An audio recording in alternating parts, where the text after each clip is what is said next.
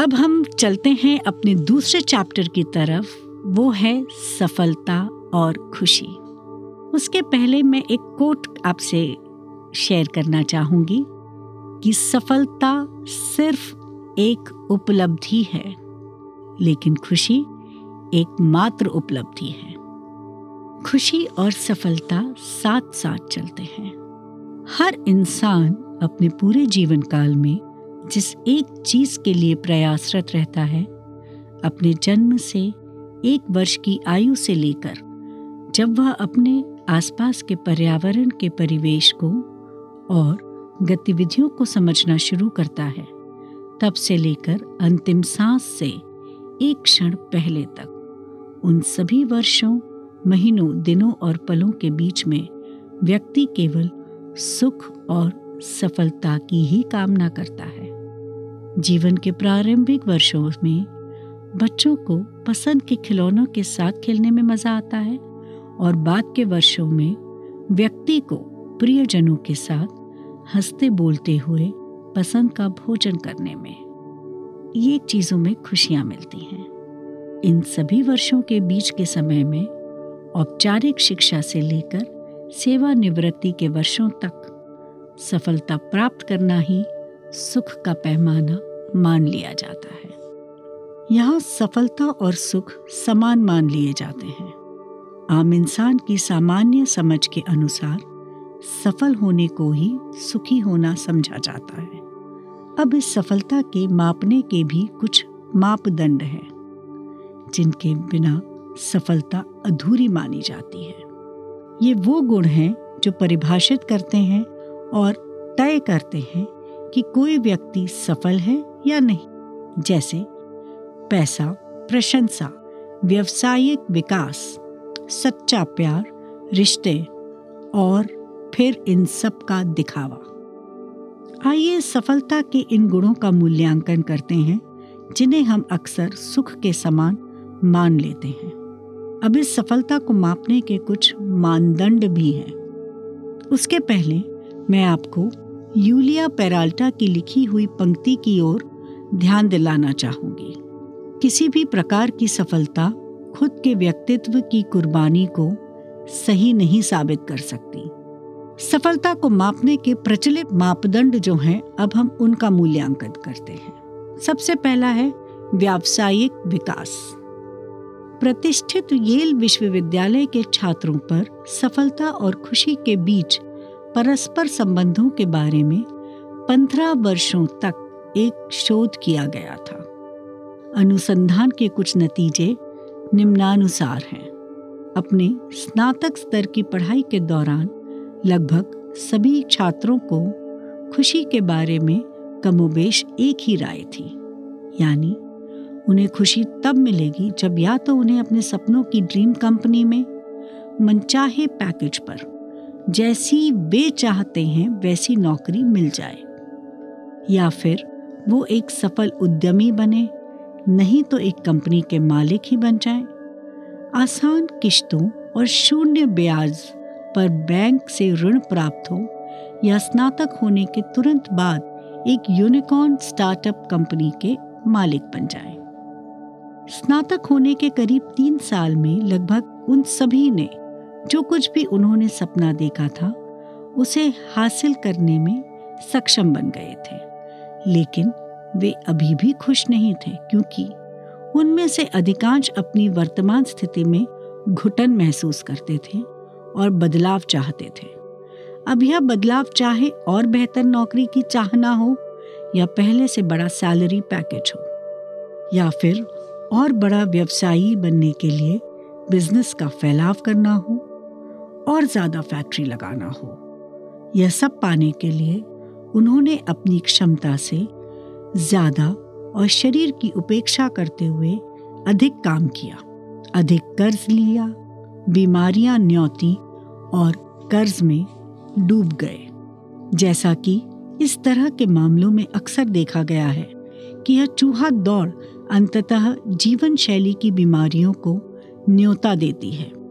जैसे तनाव, मधुमेह, उच्च रक्तचाप, यानी हाई ब्लड प्रेशर इन सब पर अंकुश लगाने के लिए और अपनी बीमारी से लड़ने के लिए उनके पास वक्त नहीं था।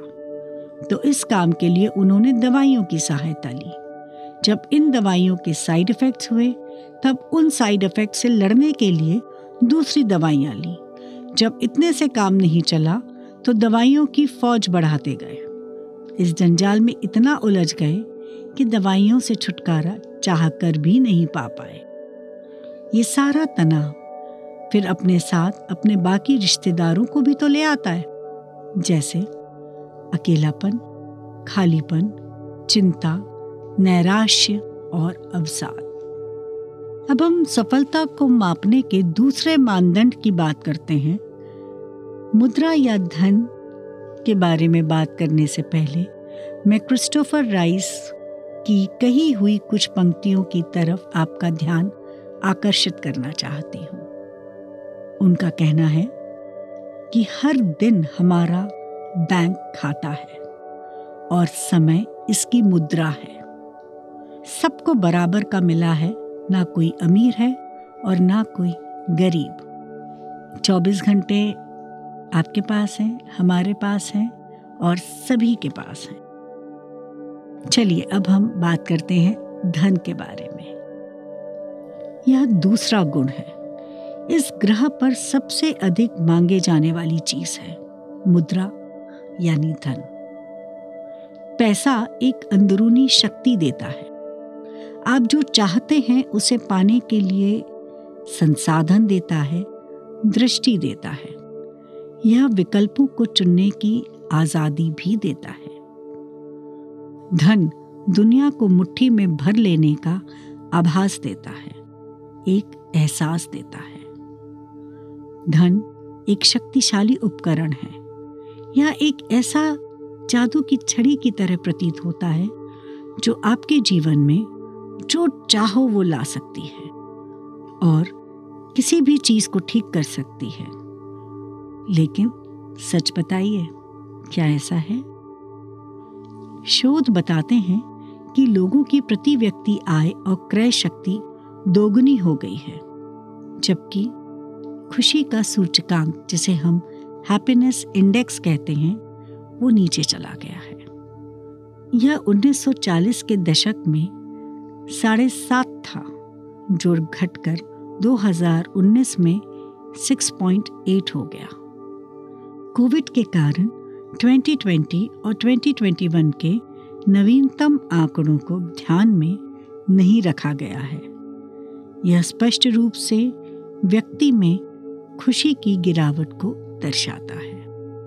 धन और खुशी एक दूसरे से तब तक संबंधित हैं या जुड़े हुए हैं, जब तक कि इंसान की मौलिक ज़रूरतें पूरी नहीं हो जाती। जब तक कि पेट भरने को भोजन, सर पर छत और पहनने को कपड़ों की दैनिक आवश्यकताएँ पूरी नहीं हो जाती, तब तक धन के प्रवाह से प्रसन्नता होती है।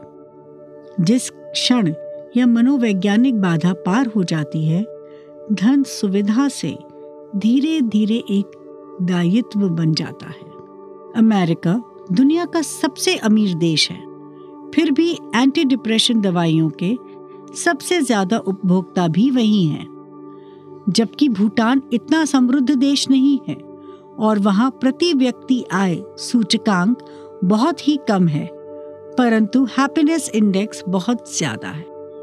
फिर अमीर और प्रसिद्ध लोगों के आत्महत्या करने के बहुत से उदाहरण हमारे सामने हैं। मैं यह नहीं कहती कि पैसा कमाना अच्छा नहीं है या बुरा है अगर ठीक से मनी मैनेजमेंट किया जाए तो यह एक आशीर्वाद है। और अगर पैसे को ठीक से संभाला नहीं गया तो फिर वो अभिशाप बन जाता है। पैसा एक मनोवैज्ञानिक स्थिति के साथ आता है, जिसे एक्सपेक्टेंसी रीसेट कहा जाता है। पैसे की वर्तमान उम्मीद या प्रत्याशा इंसान की वर्तमान आय पर निर्भर करती है। शोध बताते हैं कि उम्मीद या प्रत्याशा रीसेट आपके वर्तमान आय का लगभग दो से ढाई गुना होता है। उदाहरण के लिए यदि आप प्रति माह एक लाख कमा रहे हैं तो आपकी अपेक्षित आय दो से ढाई लाख होगी। जबकि यदि आपका भाई दो लाख कमा रहा है तो उसकी उम्मीद पाँच लाख प्रति माह पहुंचेगी। धन के बारे में लक्ष्य निर्धारित करना क्षितिज को छूने जैसा है, जहाँ कोई नहीं पहुँच पाया। क्योंकि क्षितिज एक भ्रम है। फिर चाहे कोई भी प्रयास करे। इसी प्रकार पैसा खुशी को बहकाता है और उन दोनों को कभी भी एक सा नहीं समझना चाहिए। सफलता को मापने का एक दूसरा मापदंड है। अब हम उसके बारे में बात कर रहे हैं। वो है शानदार जीवन शैली मेरी नज़र में सबसे बड़ी विलासिता आज़ाद रहना है। खैर, जो आम धारणा है, उसके बारे में बात करते हैं। सुखी होने के बारे में एक और गलत धारणा है, जो विलासिता और फुर्सत के पलों या आलस्य से जुड़ी हुई है। अगर हमारे पास वह होगा तो मैं खुश होऊँगा। अगर मेरे पास लोन के साथ एक बड़ा घर, शानदार इंटीरियर बड़ी कार और विदेश में क्रूज पर छुट्टियाँ मनाने की सहूलियत है तो ही मुझे खुशी होगी। पर क्या वास्तव में ऐसा होता है? हम पहले ही चर्चा कर चुके हैं कि अध्ययनों और शोधों से पता चलता है कि पुराने समय की तुलना में वर्तमान समय में खुशी का सूचकांक कम हो गया है। जीवन अब पहले की तुलना में कहीं और अधिक आरामदायक और शानदार है। हमारे पास वह सब कुछ है जो पहले राजाओं को भी नसीब नहीं था। आज हमारे पास मनचाहा तापमान बनाए रखने के लिए थर्मोस्टेट एयर कंडीशनर और हीटर है, जिनसे हम जैसा चाहें वैसा एहसास ले सकते हैं। ठंड का, गर्मी का। आजकल तो बारिश भी आर्टिफिशियल होने लगी है और हमें दूर दराज तक ले जाने के लिए शानदार कारें और एरोप्लेन तो है। हम अपने प्रियजनों को हज़ारों किलोमीटर से भी अधिक दूरी पर दूर दराज के देशों में बैठे हुए देख सकते हैं और उनसे रूबरू बात कर सकते हैं। ऐसे कई उपकरण हैं जिन्होंने जीवन को बहुत आसान बना दिया है। लेकिन मैं फिर पूछती हूँ, क्या आप खुश हैं? भौतिकतावादी प्रकृति ने वास्तविकता में हमारे सुख को कम कर दिया है। विलासिता की वस्तुएँ सीमित समय के लिए ही खुशी देती हैं। उदाहरण के लिए, यदि कोई एक लाख की घड़ी खरीदता है तो उसकी खुशी अगले स्तर पर होगी। पर कितने समय के लिए? तीन महीने? चार महीने? छह महीने तक? बस, कुछ ही समय तक वह उसको एंजॉय कर सकता है, पर उसके बाद क्या? वही पुराना ढर्रा। जो नई घड़ी थी, वो अब पुरानी लगने लगेगी। और फिर उससे भी बेहतर घड़ी पाने की इच्छा हो जाएगी। अब पिछली उपलब्धि को पार करने की, उससे बड़ी चीज़ हासिल करने की इच्छा गहरी होती जाती है, जो तनाव पैदा करती है। फिर क्या ये खुशी है? आइए हम टेलीविज़न का उदाहरण लेते हैं। टीवी आने से पहले, फिर चाहे व्यस्क हो, चाहे बच्चे, कहीं अधिक सामाजिक प्राणी थे। वे खेलने और दूसरों से मिलने के लिए बाहर जाते थे, एक दूसरे के घर जाते थे। फिर टीवी आया तो शुरू में यह दिन में कुछ घंटे के लिए था और वह भी केवल खबरों और अन्य जानकारी के लिए। उसके बाद कुछ घंटों के मनोरंजन के समय को जोड़ा गया। फिर उसके बाद 24 घंटे का इंफोटेनमेंट शुरू हो गया। अब तक तो यहाँ सिर्फ़ एक चैनल था। फिर पृथ्वी पर हर अलग विषय पर जो आप सोच सकते हैं उन सभी विषयों से संबंधित कई कई चैनल आ गए हैं। और अब तो ओ टी टी प्लेटफॉर्म, जिसने घंटों बैठकर टीवी देखने की आदत विकसित कर दी है। घंटों बैठकर इस बुद्धू बक्से को ताकते रहने के कारण कई मानसिक और शारीरिक विकार पैदा हो रहे हैं। जिसे हम बुद्धू बक्सा कहते थे ना, उसने तो हमें ही बुद्धू बना दिया। और हमारे शरीर को बीमारियों का घर बना दिया। यह तो अभी हिमखंड के ऊपर का वो सिरा है, जो अभी सतह से मात्र 10 प्रतिशत ऊपर है। बाकी और क्या क्या नुकसान हो सकते हैं, इस पर वैज्ञानिक शोध कर रहे हैं। लेकिन एक तथ्य को स्थापित करने में सालों लग जाते हैं। आपको येल विश्वविद्यालय का वो शोध याद है ना? लेकिन जब तक इसके नतीजे आएँगे, तब तक बहुत देर हो चुकी होगी। अगर हम खुद से अभी न जागे तो। सभी विलासितापूर्ण चीज़ें और घटनाएँ क्षणिक सुख देती हैं, न कि स्थायी। यह सब ड्रग्स की तरह हैं, जो पल भर के लिए तो ट्रांस में ले जाती हैं, पर फिर गहरे रसातल में पटक देती हैं। लेकिन फिर भी हम सब इन विलासितापूर्ण चीज़ों के लिए क्यों तरसते हैं? इसलिए क्योंकि हम जीवित हैं। हम एक सा जीवन हमेशा नहीं जी सकते। इंसान को विविधता चाहिए। जीवन में गहरी बात है ये। ये जो मति भ्रम होता है ना, वह जीवन को चलायमान रखने के लिए आवश्यक है। लेकिन नियम कायदों के साथ एक बड़ी सुंदर कहावत है। अति सर्वत्र वर्जते अब हम खुशी मापने के एक दूसरे मापदंड की बात करते हैं। वह है रिश्ते।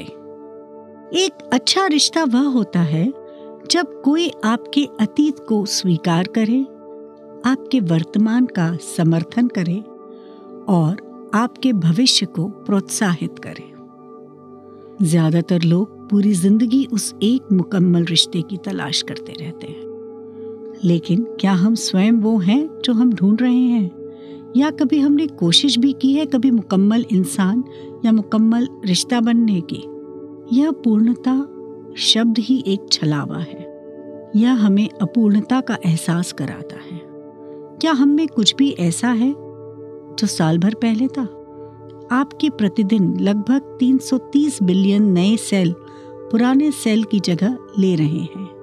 सौ दिनों से भी कम समय में आप एक बिल्कुल नए व्यक्ति हो जाओगे। यदि आप स्वयं ही पहले जैसे नहीं हैं तो फिर दूसरों से कैसे उम्मीद कर सकते हैं कि वो आप जैसे हों? या वो जैसे भी हों, हमेशा वैसा ही बना रहे? हर कोई वैसे ही बदलता है जैसे आप बदलते हैं। और किसी के लिए भी दूसरों के जैसे होना संभव नहीं होता। क्योंकि प्रत्येक इंसान अपने आप में एक अलग ब्रह्मांड है। कोई भी दो लोग समान या तुलनीय नहीं है, यानी किसी भी दो लोगों की आपस में तुलना नहीं हो सकती। यहाँ तक कि जुड़वा संतानों की भी। तो संपूर्णता की तलाश करना ही अपने आप को भ्रम में रखना है। खुशी के लिए यहाँ एकमात्र शब्द महत्वपूर्ण है, और वो है सामंजस्य, जिसे हम एडजस्टमेंट कहते हैं। लेकिन ध्यान रखें कि यह एडजस्टमेंट केवल उस स्तर तक ही होना चाहिए जहाँ तक आपका स्वास्थ्य, दिल और दिमाग प्रभावित न हो। आपकी स्वयं के प्रति जागरूकता उस स्तर पर होनी चाहिए। कुएँ में मेंढक की कहानी को हमेशा याद रखें। मेंढक कुएँ में पानी के धीरे गरम गरम होने के साथ उसके साथ एडजस्ट हो गया।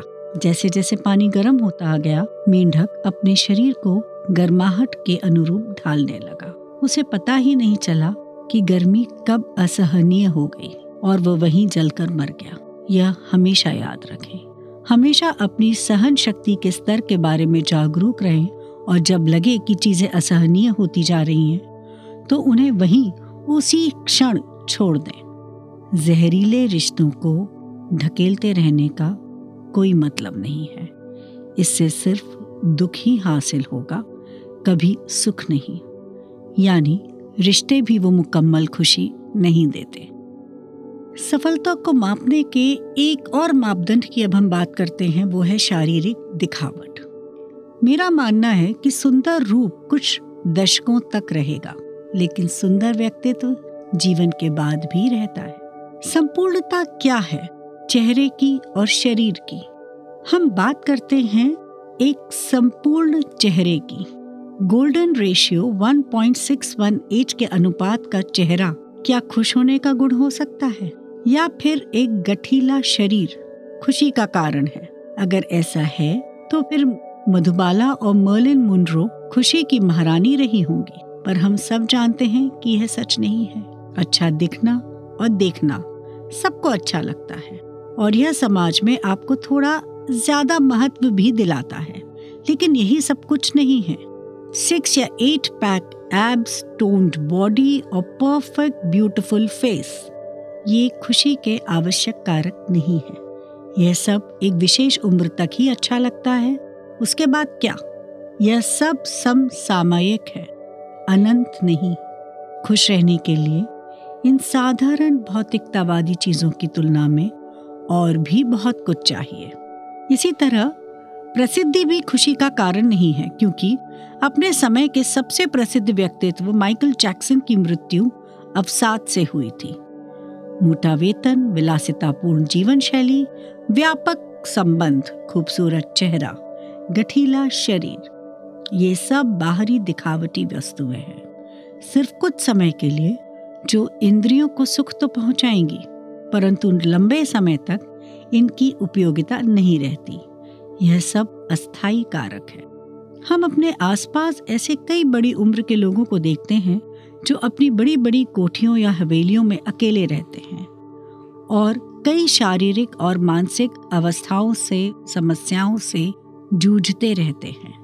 जिन महलों में और जिन सुविधाओं में वह रह रहे हैं, वे उन्हें जब मिली थी तो बेहद खुशी दे गई थी। लेकिन आज उन सब चीज़ों का कोई मोल नहीं रहा। यह सुख भी अस्थिर ही है। सफलता के अभिमान में व्यक्ति अपने आप को सर्वज्ञाता समझने लगता है। उसे लगता है कि उससे कोई गलती नहीं हो सकती। उसे सब पता है, क्योंकि वह सफल है। सफलता एक मखमली कारपेट की तरह होती है, जिसके नीचे आपके सारे ऐप छिप जाते हैं। और यह भी सुख का एक झूठा संकेतक मात्र है। उपर्युक्त सभी गुणों जैसे व्यावसायिक सफलता, धन, विलासितापूर्ण जीवन शैली, रिश्ते, बनावटीपन, दिखावटीपन, अहंकार आदि से प्राप्त सुख एक विशेष परिस्थिति में कुछ समय के लिए ही उपभोग किया जा सकता है। यह सब ऐसा ही है जैसे क्षण भंगुर।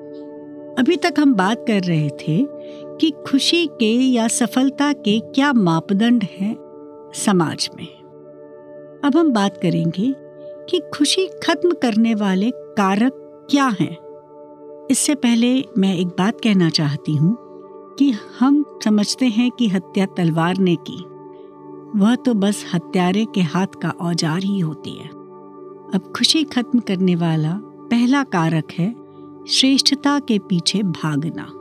हम सभी इंसानों में दूसरों से बेहतर दिखने की चाहत होती है। दिखने की होती है, होने की नहीं। ऊँची सोच वाले व्यक्ति, जैसे नारायण मूर्ति, रतन टाटा, आदि एक सोच, एक विचार को आगे रखते हैं। न कि उपभोक्तावाद या दिखावट को।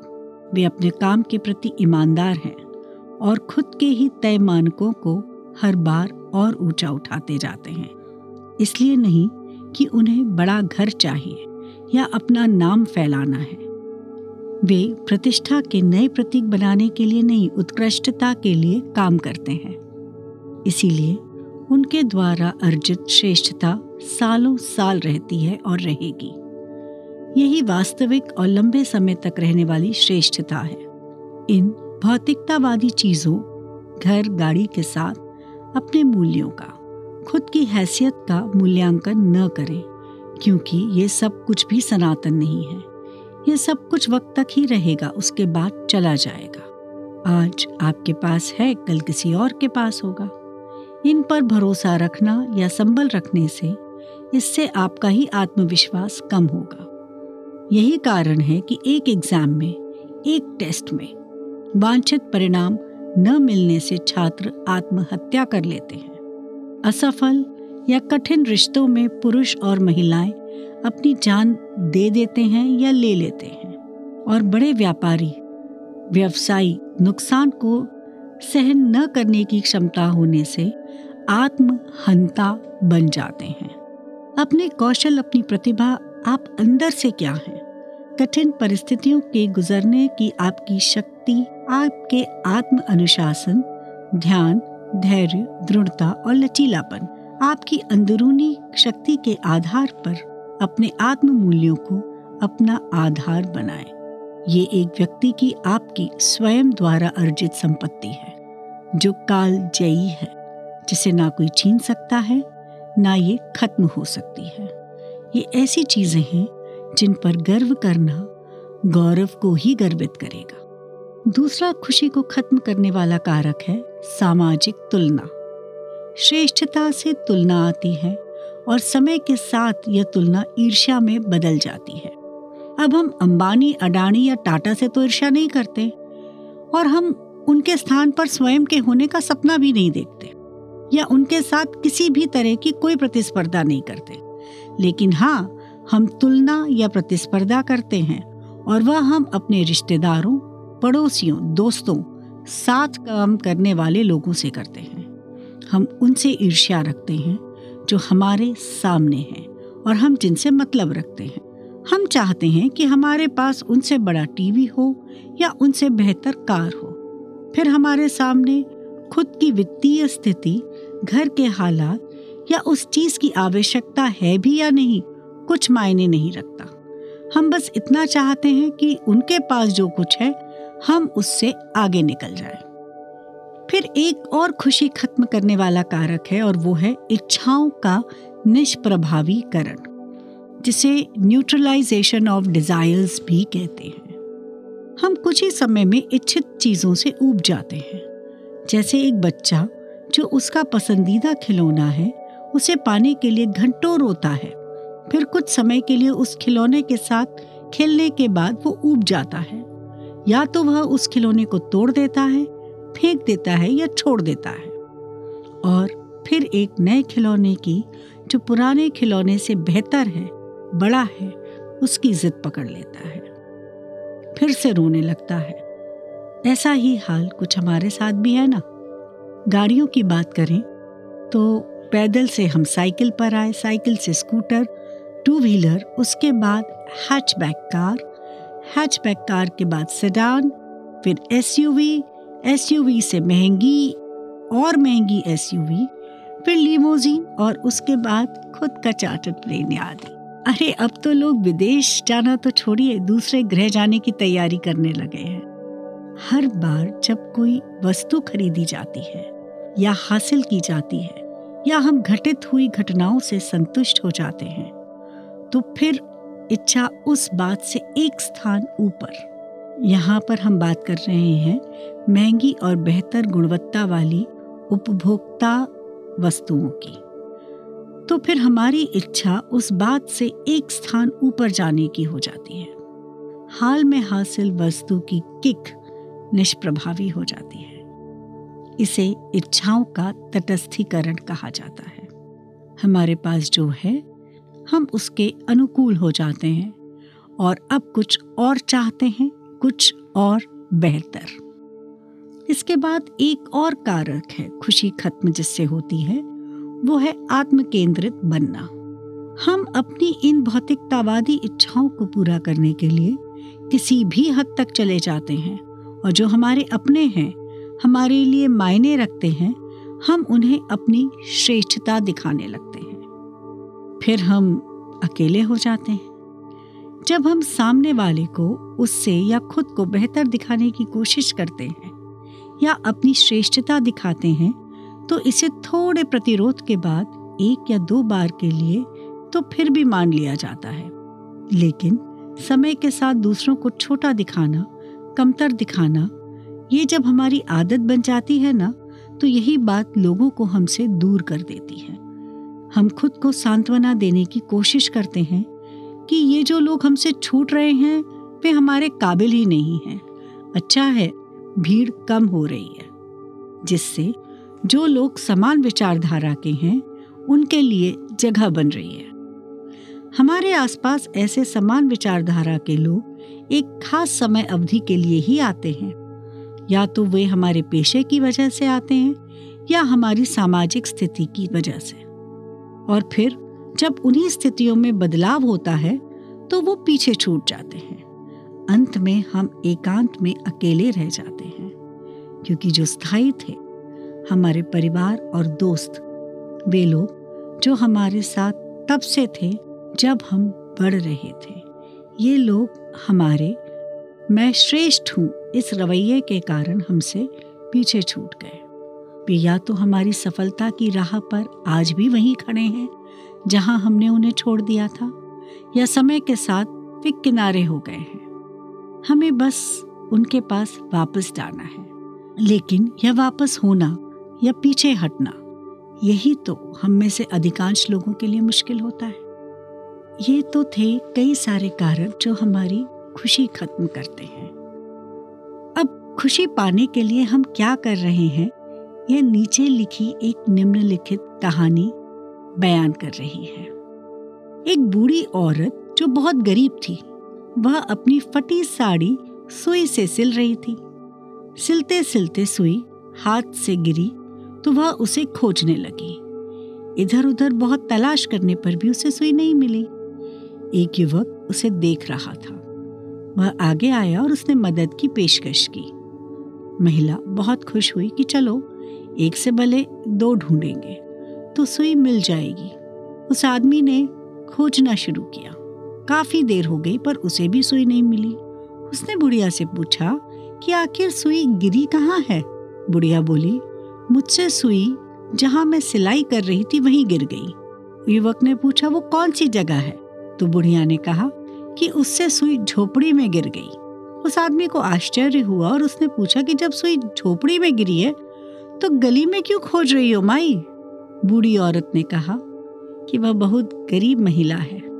उसकी झोपड़ी में रोशनी नहीं है और चूँकि गली में तेज रोशनी है, इसलिए वह सुई को गली में खोज रही है।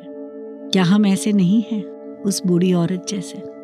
खुशी हमारे अपने ही अंदर है, लेकिन हम अंदर न ढूंढते देखते उसे बाहर ढूंढ रहे हैं। अगर पैसा, विलासिता, रिश्ते खुशी के कारण नहीं है तो फिर खुशी क्या है? खुशी प्राप्त करने के लिए ऐसे कौन से लक्षण हैं? और ये गुण समय के साथ न तो खत्म होते हैं और न हल्के पड़ते हैं।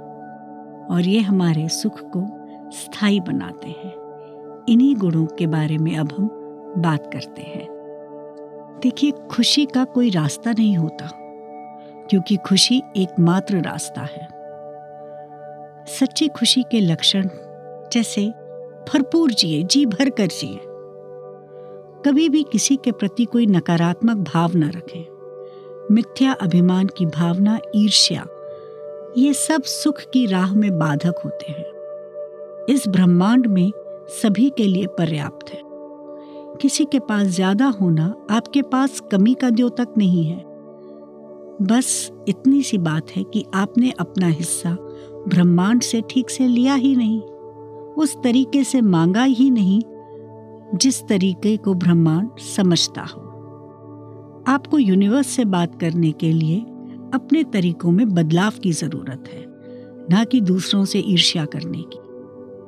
आपके पास जो कुछ भी है, उसे साथियों के साथ साझा करें, चाहे वह ज्ञान हो या भौतिकतावादी चीज़ें। खुशी संक्रामक होती है, जो एक से सब में फैलती है। बीमारी नहीं खुशियाँ फैलाएँ। सच्ची खुशी का एक और लक्षण होता है, और वो है विशुद्ध अभिमान। विशुद्ध अभिमान, जिस अभिमान को हम जानते हैं, उससे थोड़ा सा अलग होता है, भिन्न होता है। वो हम आगे डिस्कस करते हैं। विशुद्ध अभिमान, गर्व या श्रेष्ठता की भावना से भिन्न होता है। यह खुद के आंतरिक ब्रह्मांड को हर क्षण बेहतर बनाने की उपलब्धि से आता है।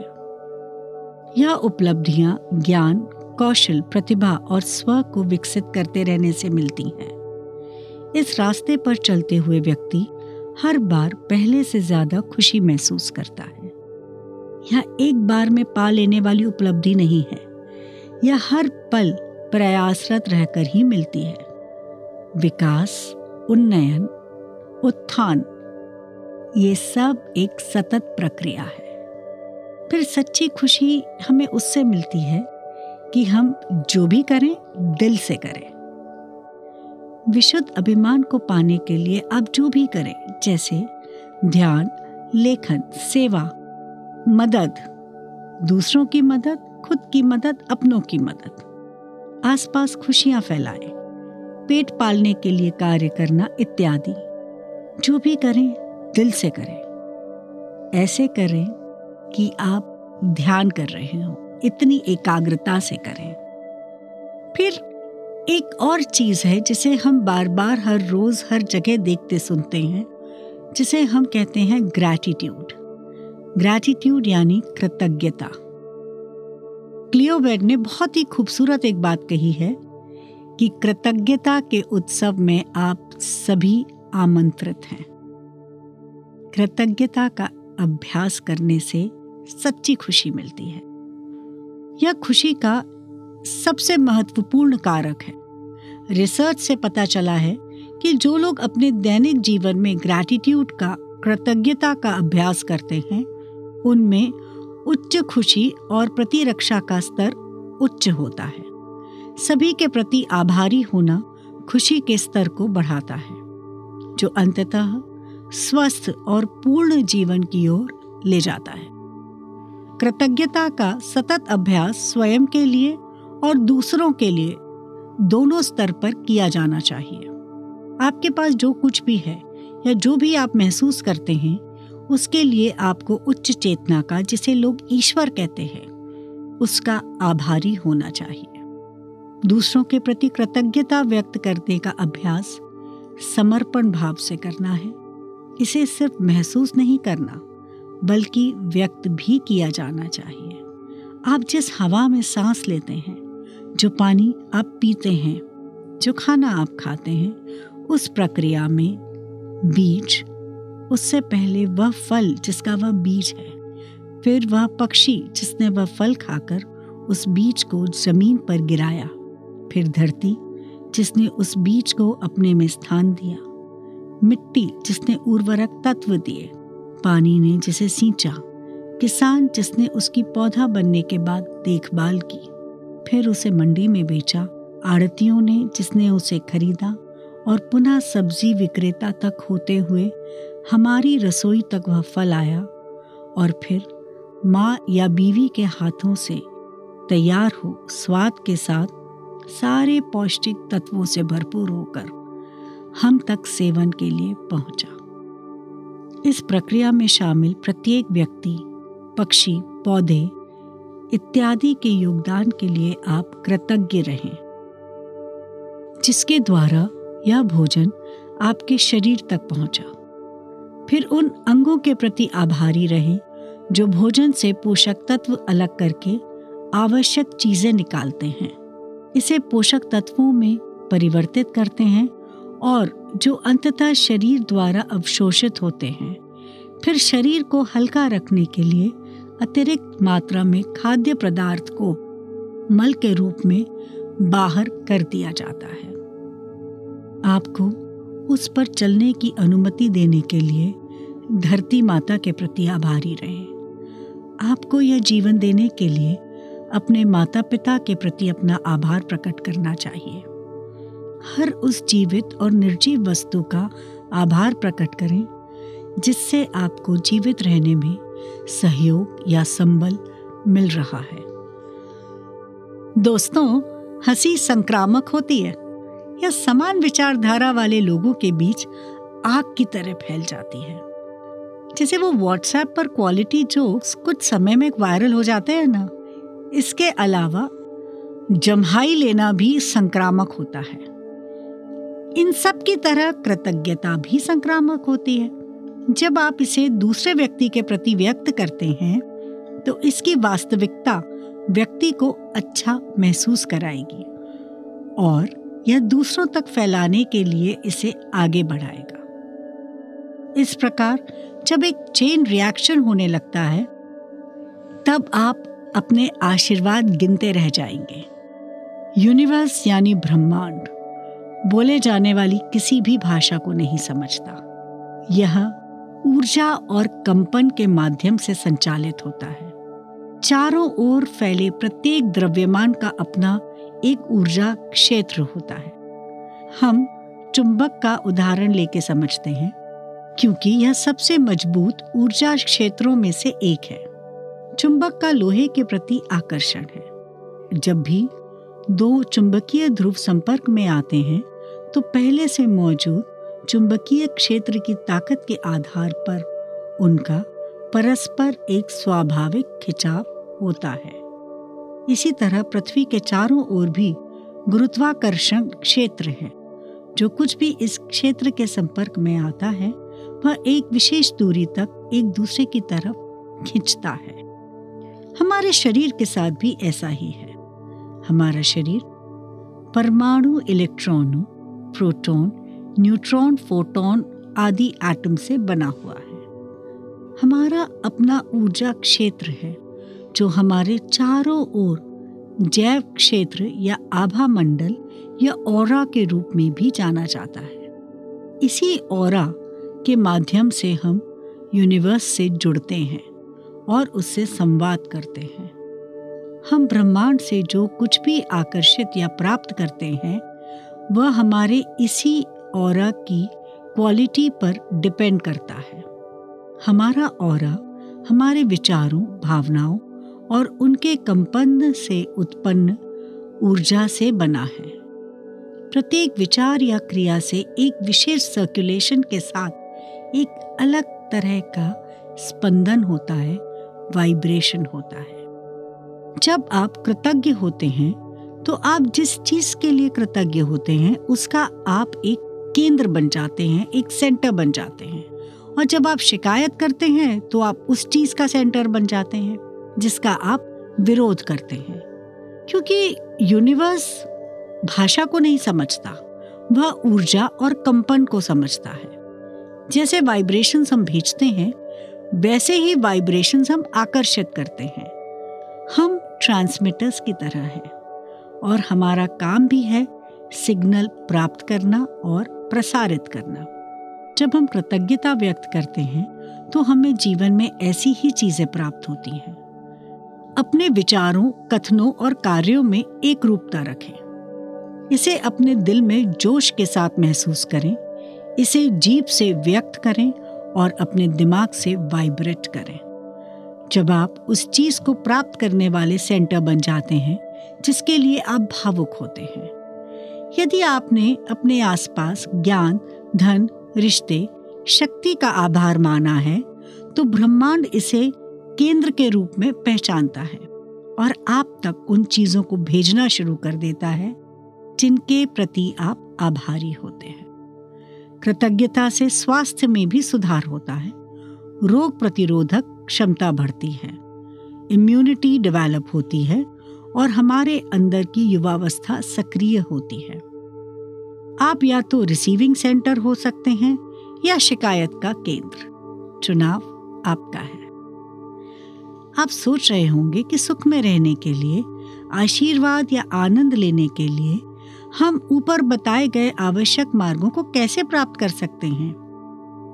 चिंता मत करिए यह सब आपको अगले अध्याय अवचेतन मन में समझाया गया है।